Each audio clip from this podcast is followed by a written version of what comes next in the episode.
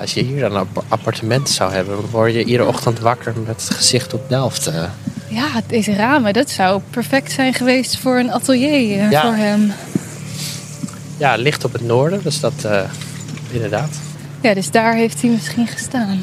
Ja, ergens hier. Ja, je ziet de stad verandert ook. Eigenlijk zijn we nu uit de oude stad. Ja. En hier, ja, tegenwoordig gaat Delft hier natuurlijk wel door. Maar, Ja, want eh, dit was vroeger dus geen Delft meer. Nee, dit was eigenlijk gewoon weilanden, platteland. Ja, de Schie stroomt hier. Toen Vermeer hier aan de kade stond en uitkeek over zijn Delft, was dit hele stuk om hem heen nog weiland en platteland. Het is nu bijna niet meer voor te stellen. De stad verandert snel. Aan alle kanten wordt er uitgebreid. Links en rechts van ons staan hijskranen en worden nieuwbouwappartementen gebouwd. Maar als we richting binnenstad kijken, is het silhouet dat we zien nog onmiskenbaar hetzelfde als op Vermeers beroemde schilderij Het gezicht op Delft. Welkom in het Delft van Vermeer. Mijn naam is Diede Vonk en samen met conservator David de Haan van Museum Prinsenhof Delft loop ik door Delft om in de voetsporen van Vermeer te treden. Zo hopen we een beeld te vormen van Vermeer als mens.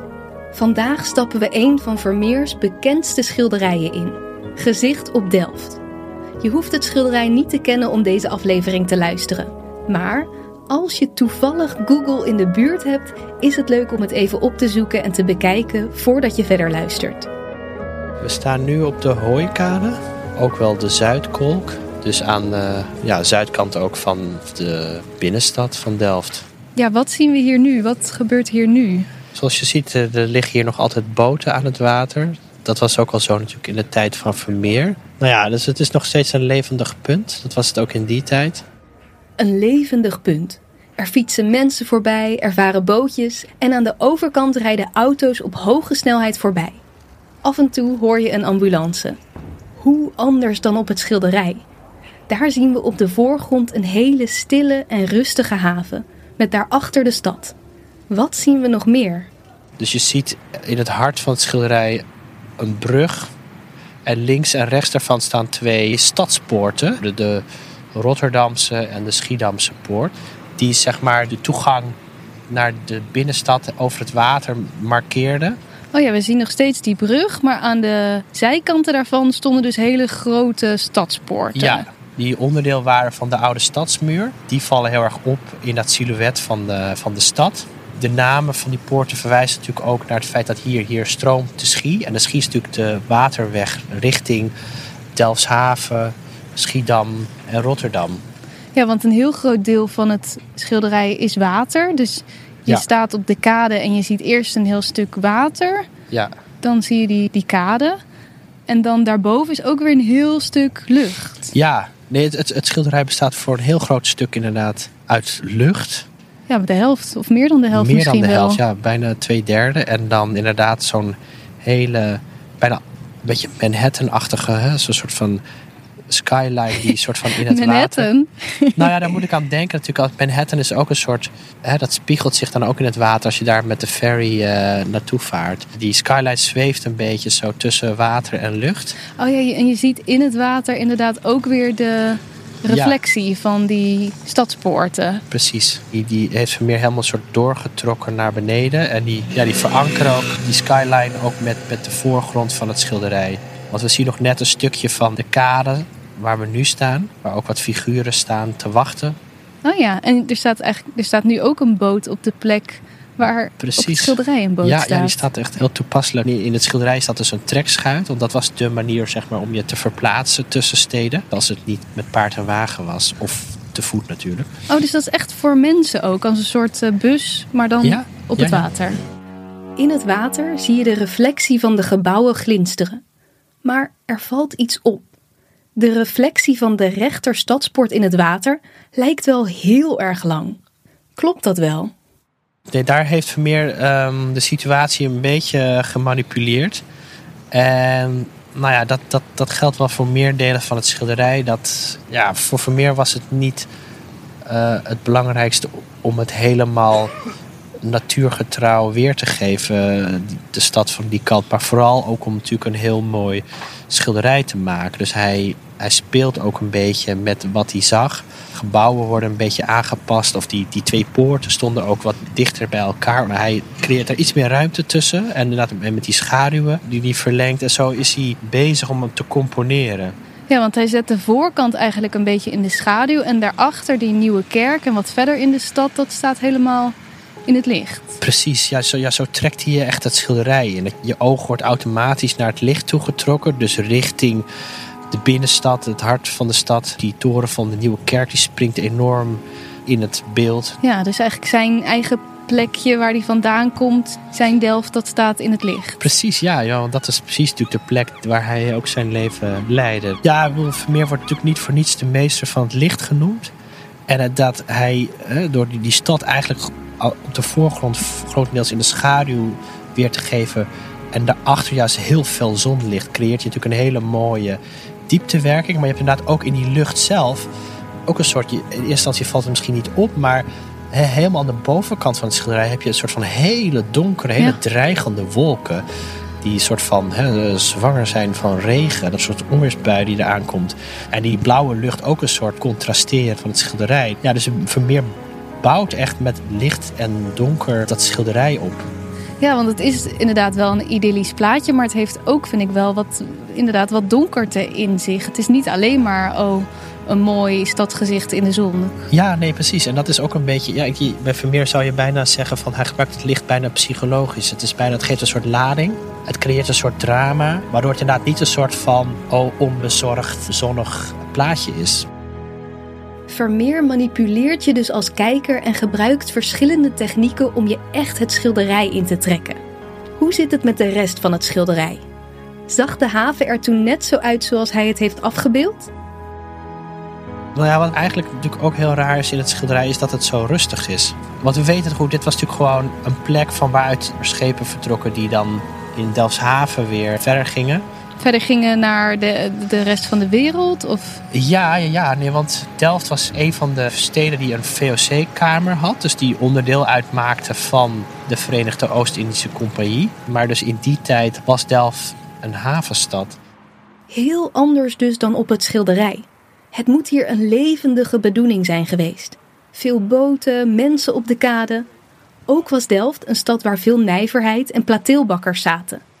Dat betekent dat de lucht gevuld moet zijn geweest met rookpluimen. Maar niks daarvan in het schilderij van Vermeer.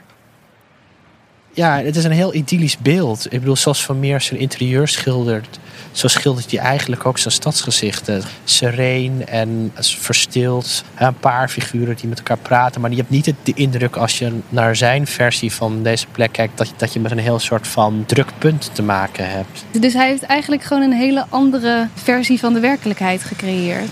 Ja, het is gewoon een hele het is een persoonlijke visie. Een, de visie van een kunstenaar. Die hoeft zich niet aan de realiteit volledig te houden. Die kan daarmee spelen en dat doet Vermeer op magistrale wijze. Hij is heel erg geïnteresseerd in sfeer, in licht, daarmee spelen ook. En mensen zijn op zijn schilderijen vaak toch een beetje een soort onderdeel van de compositie van een bepaald beeld. Een soort ritme van licht en texturen en ruimte. Ja, hij zet ze in op zijn manier. Ja, precies. Want bijvoorbeeld ook op het gezicht op Delft weten we dat, dat er oorspronkelijk één figuur meer stond. En dat heeft Vermeer op een gegeven moment toch weer weggeschilderd. Omdat hij toch kennelijk te druk vond oh. worden. Ja, dus zo, zo blijven schilders tot het laatst toe proberen en verfijn slijpen. Het is gewoon echt heel erg zoeken naar de, de beste compositie. Als ik in een museum een landschap of een stadsgezicht zie hangen, ga ik er vaak onbewust vanuit dat dat precies de scène is die de schilder op dat moment zag. Dat is natuurlijk veel vaker helemaal niet zo geweest, besef ik nu. Ook heb ik een idyllisch beeld van een schilder die met zijn schildersezel zelf midden in dat landschap zit. Maar hoe maakte Vermeer zo'n werk eigenlijk echt? Ja, schilderijen maakt je niet ter plaatse. Dat is pas van veel later als er tubeverf bestaat. Maar in Vermeers tijd, ja, schilderen was gewoon een heel arbeidsintensief proces... waarbij je kleur voor kleur, zeg maar, werkte. Pigmenten echt moest voorbereiden. Dus wat hij hier heeft gedaan is vermoedelijk met een schetsboek En gewoon even het silhouet van die stad geschetst. Dus een beetje de gebouwen, de verhoudingen. En op basis daarvan zal hij in zijn atelier aan de slag zijn gegaan. En wat ik tot nu toe heb geleerd van jou over Vermeer, dat het veel meer uh, die stille interieurs zijn. En dit is opeens echt iets totaal anders. Ja. Maakte die meer van dit soort stadsgezichten? Nou ja, we kennen vandaag de dag nog één ander stadsgezicht. En dat is het straatje. Oké. Dat zich in het Rijksmuseum bevindt. En dat is een heel ander schilderij. Omdat dat, dit laat echt een soort panorama zien. Een soort skyline. Mhm. En dat zijn twee huizen op een gracht in Delft. Dus dat is veel meer in de stad. En ook met zo'n steegje ertussen, toch? Klopt, met, met twee poortjes ertussen, met, met, uh, met steegjes.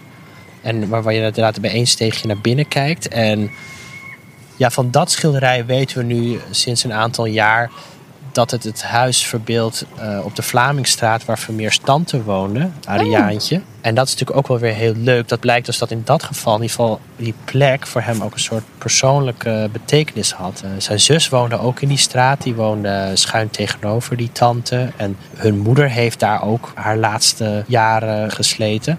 Of dat ook zo is hier met het gezicht op Delft, of dit ook een persoonlijke betekenis had voor meer, dat, dat weten we niet. Ja, want tot nu toe zien we niet heel vaak dat hij echt iets persoonlijks meeneemt in zijn schilderijen. Hij laat juist meer uh, de verstilling zien, terwijl zijn eigen leven heel druk is. Maar Klopt. bij dat Ja. straatje zit er dus toch ook wel wat eigens in.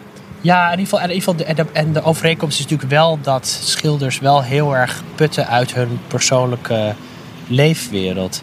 Vermeer ging niet zeg maar verre reizen maken naar Italië. Of die ging niet, zoals sommige schilders van stadsgezichten, bijvoorbeeld een Jan van Gooien. Hè, die, die schilderden allerlei steden.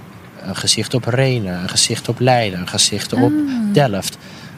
Maar dat, dat, dat deed Vermeer niet. Die bleef dicht bij huis. En, en dat is wel een soort overeenkomst ook tussen het straatje en het gezicht op Delft. eh. Ja, dus in die zin klopt het niet helemaal wat ik zeg. Hij neemt juist heel erg zijn eigen leefwereld mee.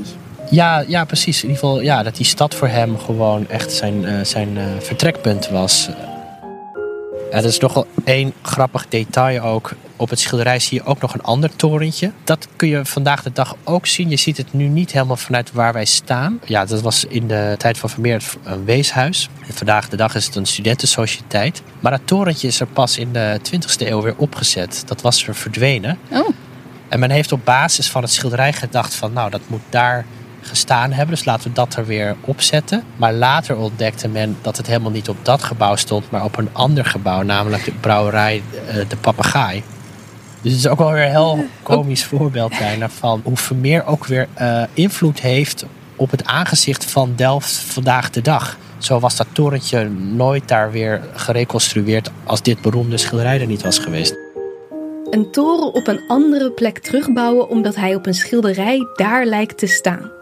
Ik vind het mooi om te zien hoeveel invloed Vermeer nog heeft op het Delft van nu. En hoe weinig de horizon is vervuild na bijna 350 jaar. De charme van Delft toen is nu nog steeds zo goed voelbaar. en recht voor ons zie ik nu een, een groot wit gebouw. Klopt, dat was het armamentarium.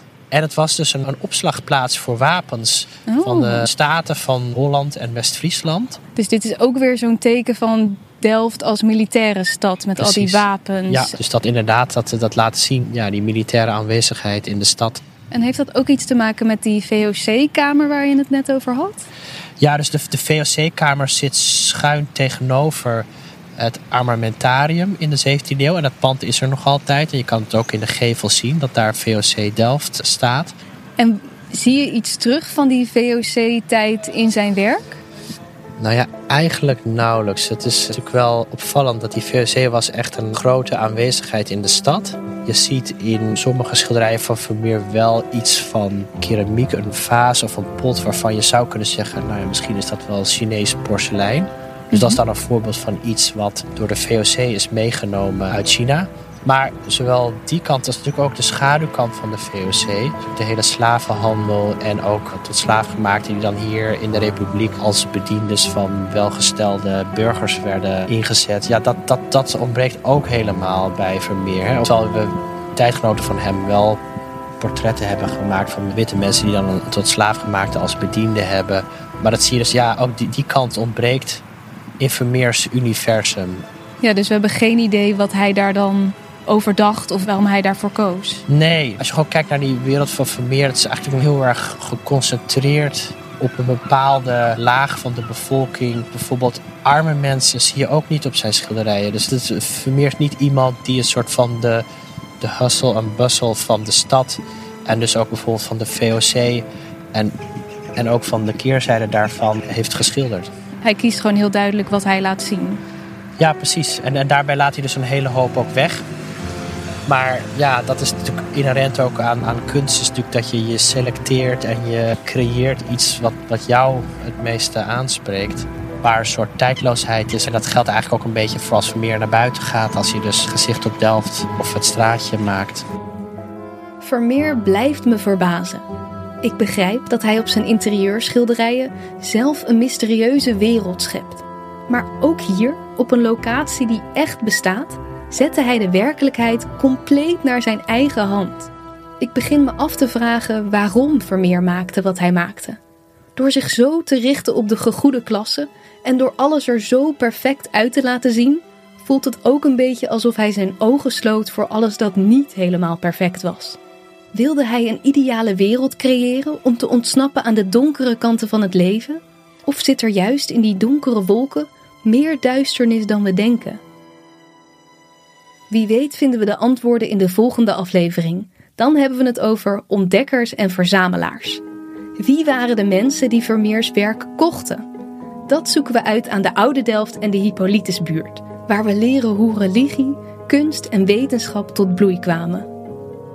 Dank voor het luisteren naar deze aflevering. Wil je nou nog meer te weten komen over Vermeer? Bezoek dan de tentoonstelling Het Delft van Vermeer. Te zien in Museum Prinsenhof in Delft van 10 februari tot en met 4 juni 2023. Maar ook daarna kan je in het museum je hart ophalen als liefhebber van Delftse meesters. Deze podcast is gemaakt door mij, Diede Vonk van de Makers Podcast Producties. Tekst en redactie door Geert-Jan Borgstein. Redactie en presentatie door David de Haan. Productie door Pia Westgen en audiomixage is gedaan door Sonja Vos.